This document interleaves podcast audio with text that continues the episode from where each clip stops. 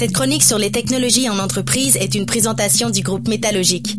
L'avenir de votre entreprise passe par l'utilisation des technologies. Entourez-vous de conseillers d'expérience. Consultez métallogique.com ou appelez-nous au 88 266 0446.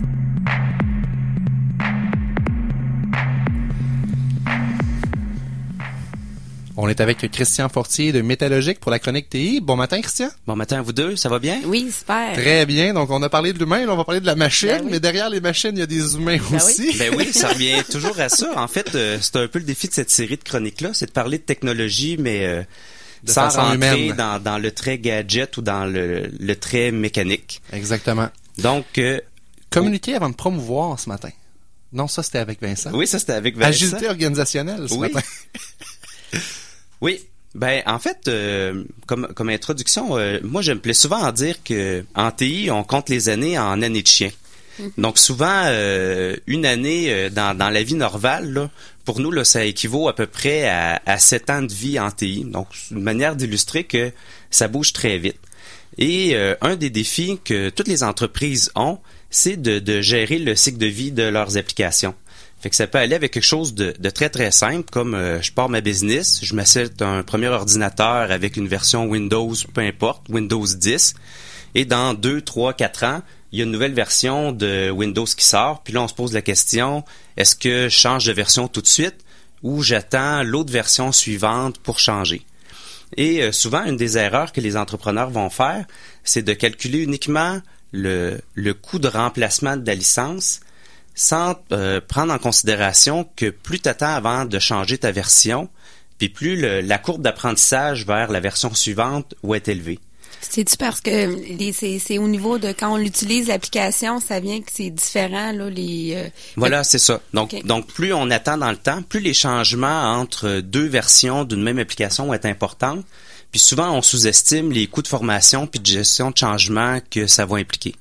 Fait que ça, c'est vrai pour des logiciels très courants comme, euh, ben, par le- exemple, la suite Office ça, ou euh, Windows, des choses Word. comme ça.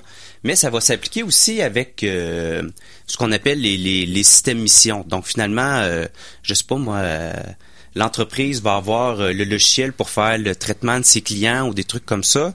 Elle va développer par exemple une application maison.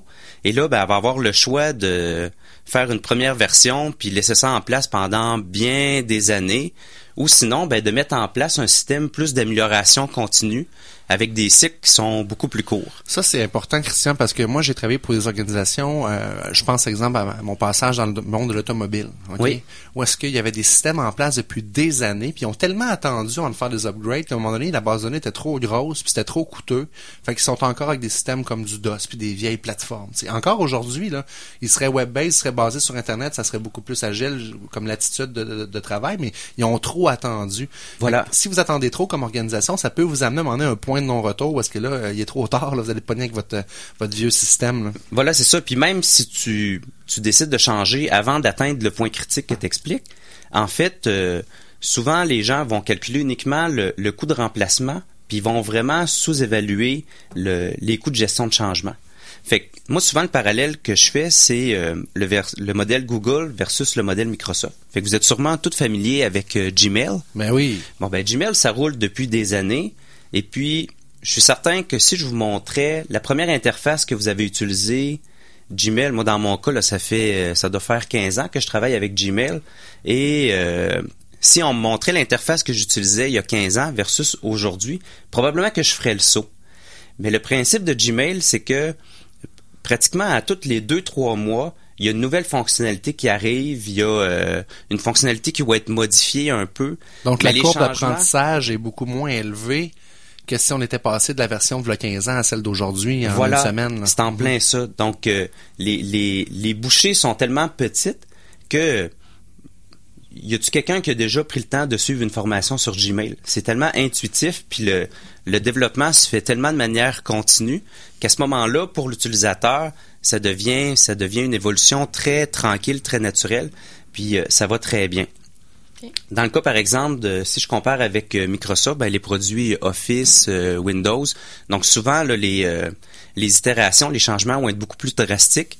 Et moi, j'ai vu dans beaucoup d'organisations de la mise en place de formations beaucoup plus élaborées pour que les gens puissent suivre le rythme. Donc, bref, là où nous, on intervient, en fait, c'est d'accompagner les, les entrepreneurs dans cette démarche-là, en fait, d'amélioration continue pour mettre en place cette dynamique-là de d'évaluation de voyons, d'évolution constante de leurs applications à l'intérieur euh, de leurs organisations. Vraiment leur apprendre à évoluer au fur et à mesure au lieu d'attendre de passer d'un vieux système à vraiment celui qui qui voilà. Puis des fois, ça peut être aussi simple que tu as un nouveau système à mettre en place. Ben, plutôt d'attendre la perfection puis d'avoir 100% des fonctionnalités que tu désires, ben, d'en faire une première livraison avec peut-être la moitié des fonctionnalités les plus critiques puis les 50 autres, ben, tu les étales sur euh, six mois, un an, deux ans. Puis comme ça, ben, tu donnes le temps à tes employés là, de, je vais dire, d'avaler la bouchée, puis ensuite là, d'évoluer au fur et à mesure que, que le produit avance aussi. Excellent. Christian, merci beaucoup pour cette chronique-là. Puis euh, on se reparle dans deux semaines. Ben en fait, euh, tu avais quelque chose en terminant? Oui, oui, très rapidement. Euh, dans le fond, on va probablement se croiser jeudi. Ah oui, vous êtes à la foire. Oui, voilà, on tient kiosque cette année, puis on va en profiter là, pour lancer une nouvelle solution d'affaires que je vais vous parler le plus en détail dans deux semaines. Ah, ben, on va aller le voir jeudi à, la foire des entrepreneurs, puis on s'en reparle dans deux semaines. Ben oui. bonne foire. Merci, bye bye. Bye bye. Cette chronique vous a été présentée par Métallogique. L'avenir de votre entreprise passe par l'utilisation des technologies. Entourez-vous de conseillers d'expérience. Consultez métallogique.com ou appelez-nous au 88 266 0446.